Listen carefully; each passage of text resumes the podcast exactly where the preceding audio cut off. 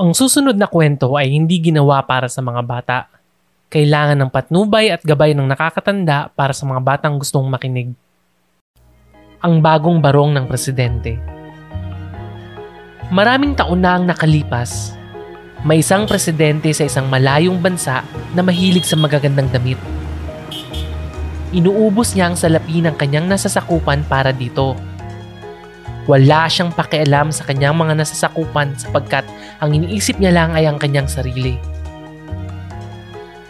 Dahil sa kanyang maling pamamalakad, naglipa na ang mga masasamang tao sa kanyang bayan. Isang araw, may dalawang manloloko na nakaisip na magpanggap na mananahi.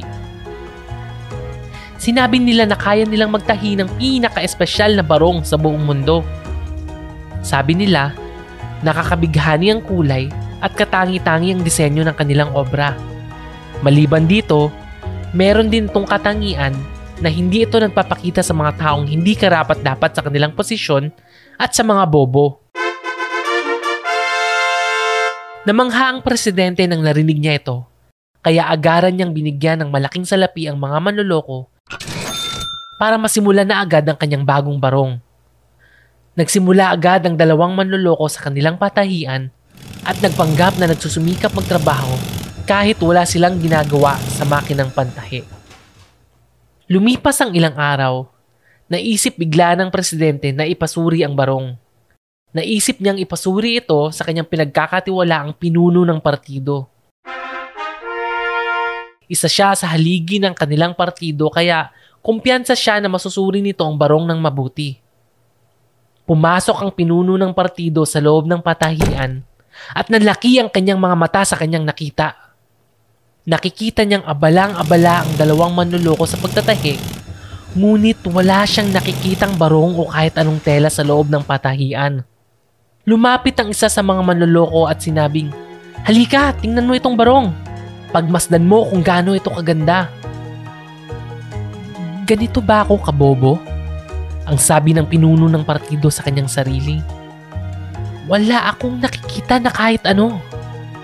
Anong sasabihin ko sa kanila? Hindi nila pwedeng malaman na wala akong nakikita." Pagkatapos ng ilang segundo, sinabi ng pinuno ng partido na, "Sobrang ganda nga ng barong. Sasabihin ko kaagad ito sa ating mahal na presidente. Sasabihin ko na nagustuhan ko ang barong na inyong ginagawa." Pagkatapos ng isang linggo, naisipan ng presidente na ipasuri uli ang barong. Inutusan niya ang kanyang general sapagkat isa siya sa pinakamatalino at pinakamagaling niyang taga-suporta.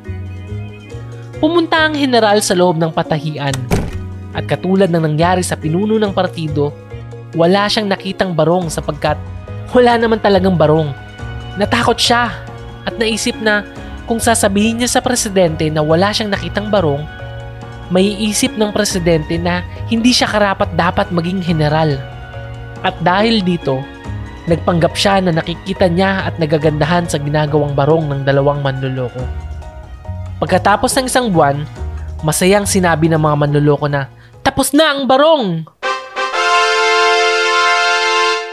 Sa sobrang pagkasabik ng presidente na isuot at ipagmalaki ang barong, pinatawag niya ang lahat ng tao sa kanyang nasasakupan upang magdaos ng isang malaking piging upang ipagdiwang ang bagong barong.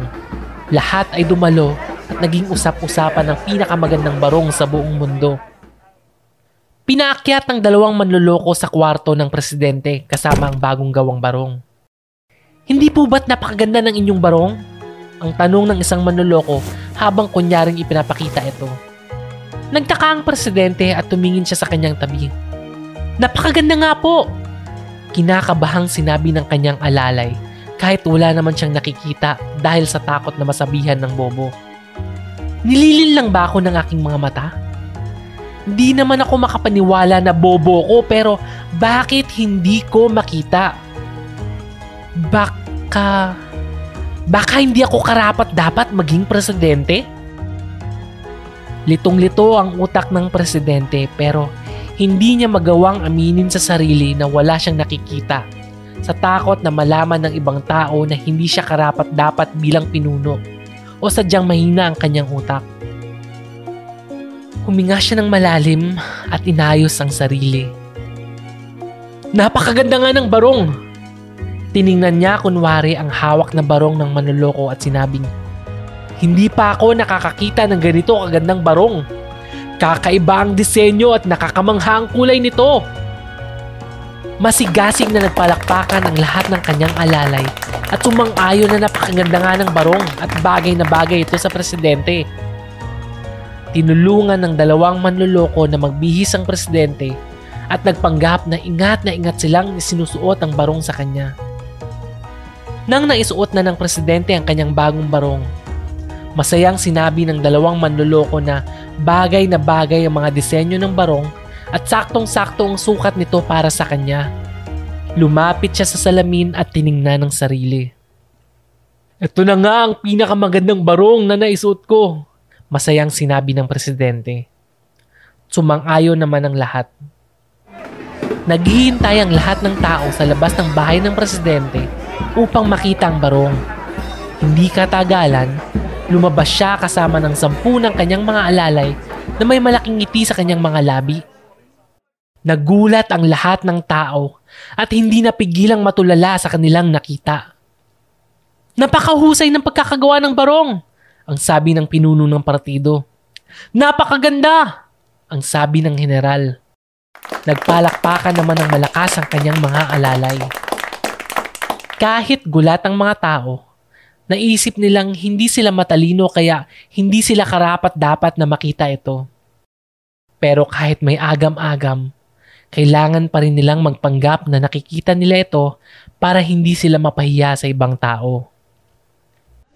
Nagpalakpakan ng mga tao at sumang-ayon na kakaiba nga ang barong na suot ng presidente.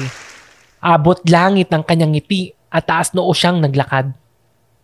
"Ito na nga ang pinakamasayang araw ng aking buhay," sabi ng presidente. Subalit hindi ito nagtagal. Nagtaka siya nang may narinig siyang mga batang nagtatawanan sa hindi kalayuan. "Bakit wala siyang suot? Ang liit naman ng titi niyan. Kulukulubot na pala ang katawan niya." Pinagalitan ng mga tao ang mga bata pero huli na ang lahat sapagkat narinig lahat ito ng presidente. Hindi makapaniwala ang presidente sa kanyang narinig. Tinawag niya ang kanyang mga sundalo at pinahuli ang mga bata. Iginapos sila at pinatayo sa gitna ng plaza. "Buti nga sa kanila, tigas kasi ng ulo," ang sabi ng ibang tao. May mga nagsabi naman na, "Bakit hindi na lang kasi tumahimik?" Yung iba naman ang sabi, "Hindi ba nila nakikita kung gaano kaganda ang barong ng ating mahal na pinuno?" Ngunit may mga tao na nakikita ang katotohanan na walang suot ng presidente. Marami ang hindi sang-ayon sa kanyang ginawa. Pero pinili nilang manahimik sa takot na madamay. "Hindi ko papayagang masira ng mga batang ito ang kinabukasan ng ating bayan. Hindi ko papayagan na masira ang ating nasimulan dahil lamang sa iilan. Ang barong na suot ko ang nagpapatunay na hindi nakikita ng mga batang ito ang katotohanan. General, simulan na ang bilang. 1, 2, 3.